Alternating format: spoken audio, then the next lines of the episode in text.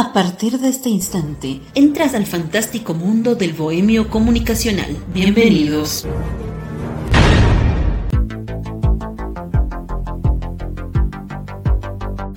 Episodio número 13. Buenas, buenas amantes del podcast. Les doy la bienvenida a un nuevo episodio del Bohemio Comunicacional. Si bien cada uno de nosotros tenemos algo que nos identifique, que respalde nuestra identidad, un sello personal, donde los demás nos reconocerían fácilmente. Entre ellos, por ejemplo, destacamos la personalidad. Es algo que nos distingue a una persona de otra, la forma en la que escribes y tantas otras particularidades. Pero hoy, en este episodio, filosofemos de tu voz como tu firma personal Bienvenidos.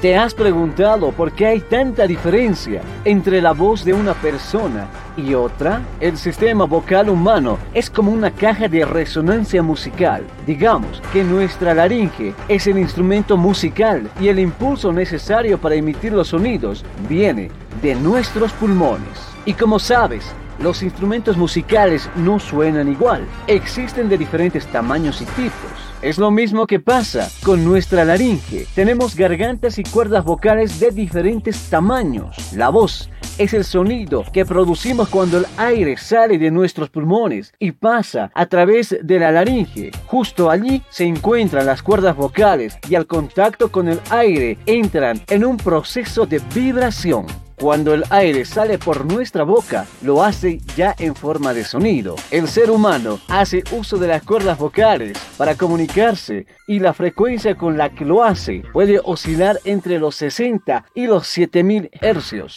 siendo esta razón por la que nuestro timbre de voz puede variar tanto. ¿Habrá voces que sean exactamente iguales? Para responder esta pregunta, escuchemos algunos timbres de voz. Amigos, ¿cómo están? Mi nombre es Eduardo Paxi, un fiel oyente del Bohemio Comunicacional. Quiero aprovechar este momento para mandarles un saludo y un abrazo virtual e invitarles a que sigan escuchando este episodio. Hola, ¿qué tal? Mi nombre es Soraya Franco, soy oyente del Bohemio Comunicacional. Les invito a que sigan escuchando los diferentes podcasts de esta página. Hola, ¿qué tal? Mi nombre es Rodrigo Torres, de La Paz, Bolivia. Soy oyente de los podcasts del Bohemio y les invito a que sigan escuchando esta página. La voz humana es tan exacta como una huella dactilar y son únicas e irrepetibles en cada ser humano. Sin duda, la voz constituye uno de los aspectos más relevantes de la singularidad individual y de la manifestación de la personalidad. Por tanto, es uno de los elementos determinantes del sello personal. No en vano la voz es el instrumento por excelencia de la comunicación interpersonal, la correa de transmisión de los pensamientos, el vehículo que permite materializar los sentimientos y las emociones. En otras palabras, el puente que se tiende entre el alma y el mundo. En general, el sello personal del ser humano está compuesto por un conjunto de acciones que refleja quiénes somos, que nos definen y nos diferencian y que establecen la forma en la que impactamos sobre nuestro entorno. Es una seña de identidad, un activo inmaterial que surge a partir de las características particulares, los desarrollados profesionales y los comportamientos habituales y que impregna todo lo que vivimos, hacemos y decimos. ¿La voz puede sufrir algún desgaste? El ser humano desarrolla su voz definitivamente alrededor de los 15 años en la mujer y a los 18 en el hombre. Normalmente, hasta el promedio de los 50 años, la voz debería ser perfecta. A partir de esta edad es cuando los órganos vocales comienzan a envejecer. Sin embargo, si adoptas una buena técnica vocal, puedes conservar una buena voz a pesar de la edad. Mientras las voces femeninas se conservan mejor que las masculinas, salvo en excepciones. ¿Será que una persona debe tener una voz gruesa e imponente para hacer radio? Para contestar esta pregunta, escuchemos algunos locutores radiales. Hola, ¿qué tal amigos? Mi nombre es Peter Sillerico Zada, con una trayectoria de muchísimos años en comunicación, tanto locución, dirección, producción de radio y televisión. Bueno, respecto a la pregunta que nos hizo nuestro querido amigo Rodrigo, ¿qué es importante en una radio? ¿La voz? ¿Importa mucho la voz? Para mí hay dos antecedentes muy importantísimos que debemos tomar. La clásica y la actual. Si hablamos de la clásica, sí importaba muchísimo la voz, tener una voz clara, impositiva, con buenos decibeles y una facilidad de palabra era importante para estar en una radio. Digo la clásica porque entonces había mucha gente, incluyéndome, que teníamos ideas, pero poca voz. También había mucha gente que tenía tremendas voces. Un ejemplo, el cantante Jorge Eduardo, que su voz es grave, con mucho bajo, pero la facilidad de palabra al micrófono no es lo mismo que cantar. Ustedes seguramente tienen muchos amigos que tienen una tremenda voz, pero eh, momento al micrófono se quedan callados, ¿no? Gracias a un gran comunicador como es el señor Daniel Sánchez Bustamante, director de Panamericana, con sus sabios consejos me empapé en lo que es la radio. Un ejemplo, un día que yo estaba en cabina allá en la zona de Miraflores de la ciudad de La Paz, dije, Estamos ubicados en la avenida Saavedra número 1240. En ese momento me llamó don Daniel Sánchez y me dijo que no es solo hablar por hablar, que hay que pronunciar muy bien las palabras. No es avenida Saavedra, es avenida Saavedra. Otro ejemplo, no es Plaza Isabel la Católica, es Plaza Isabel la Católica. Es un gran recuerdo. Es por eso que antes en los medios de comunicación había mucha gente que trabajaba, desde el programador, el operador y el guionista, por ejemplo, en una radio. El guionista escribía lo que vas a hablar, qué hablarás y en qué momento. Esa es la época de la comunicación clásica. Ahora sí, vamos a la comunicación actual. Los medios de comunicación actuales se volvieron mercantilistas. ¿Qué quiere decir esto? Que hoy por hoy cualquiera puede ingresar a un medio de comunicación, basta que tengas ideas y que lo quieras llevar a cabo. O quien tenga muñeca ingrese en un medio de comunicación. ¿Por qué digo mercantilista? Porque también muchas personas, sin ser comunicadores, hoy por hoy tienen medios de comunicación. Todo porque por algunos intereses, ¿no? La comunicación actual se volvió fuera de ser mercantilista. Pones a cualquier estación y escuchas, vas a poder escuchar un montón de locutores, voces de todo tipo, algunos sí agradables y otros, bueno, tan desagradables, ¿no? Y ya no hay tampoco ese respeto. Teníamos que utilizar ciertos términos para poder hablar. Por eso se decía que el cuarto poder era la comunicación, pero un poder donde te mantenías imparcial. Hoy por hoy ya no es así. Estamos viendo que muchos medios de comunicación, por sus intereses propios, uno puede hablar hasta un montón de barbaridades, palabras que anteriormente eran prohibidas, que para nosotros era no un error, sino un horror. Con respecto a las mujeres, antes a las mujeres les costaba muchísimo ingresar a un medio de comunicación.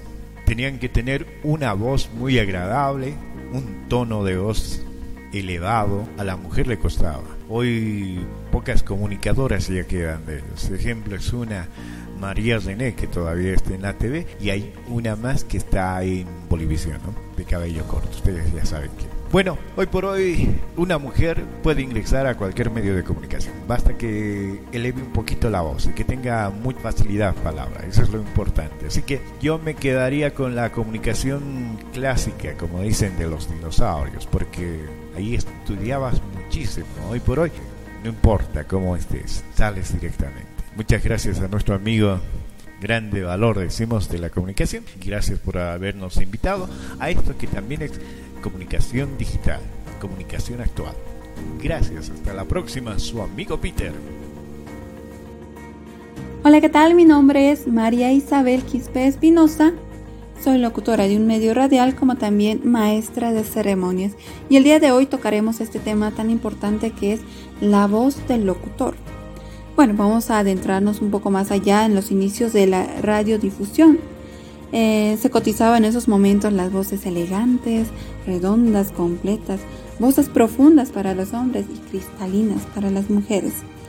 Y bueno, solo algunos pocos afortunados de las cuerdas vocales lograban hablar en el micrófono. Volviendo a nuestros tiempos y vamos a pinchar la pompa de jabón por decir, eh, bueno, vamos a hacer, hacer un ejemplo. Cuando nosotros conversamos con alguien, no nos estamos fijando tanto en su voz, sino en lo que dice y con la gracia con que lo dice. Entonces, en mi opinión, no existen voces radiofónicas en la radio como en la vida. Hay sitio para todas las timbres y todas las formas de hablar. En este caso hay radios democráticos donde todas las voces son bienvenidas, pero el asunto es ver en cuál se acomoda mejor a uno u otro programa. Por decir, una voz aniñada, que puede ser muy útil para actuar en una novela, claro que sí, pero no para leer una editorial. Una voz muy gruesa no sonará bien conduciendo en un espacio juvenil.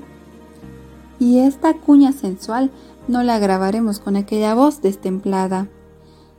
En esta conclusión me quedo con que cada pájaro con su rama y cada voz con su formato. Cualquier persona puede ya trabajar con su voz teniendo en cuenta mucha paciencia, perseverancia y disciplina, por supuesto que sí, para que esa voz vaya mejorando poco a poco y bueno, sea del agrado de muchas personas.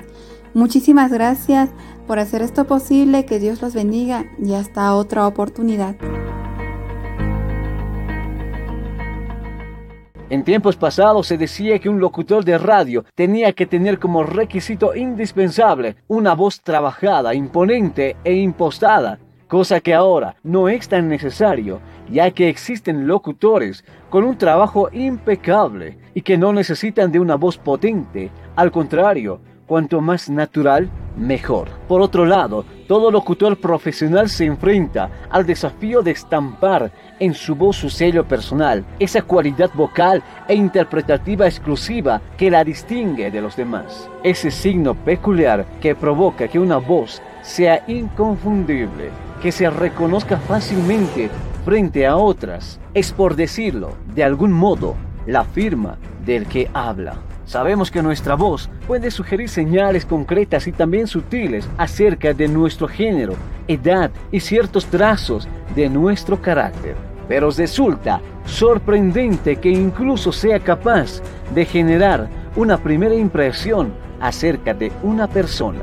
En este caso, tenemos que afrontar la coyuntura de que la voz de cada ser humano está dotada con matices y texturas únicas e irrepetibles que la distinguen sustancialmente de las demás. Podría decirse que el timbre es el ADN de la voz, su huella digital, su naturaleza intrínseca. El hecho incuestionable es que no existen dos timbres de voces iguales. En muchas profesiones, la voz es la principal herramienta de trabajo. La voz es la gran herramienta de periodistas, abogados, locutores, actores, cantantes, oradores, docentes o teleoperadores, entre otros. Lo saben bien, en su jornada laboral existe un protagonista cuya importancia es básica y definitiva, la voz. Pero también vivimos en una era digital que constantemente está evolucionando al punto de crear software capaces de imitar la voz humana.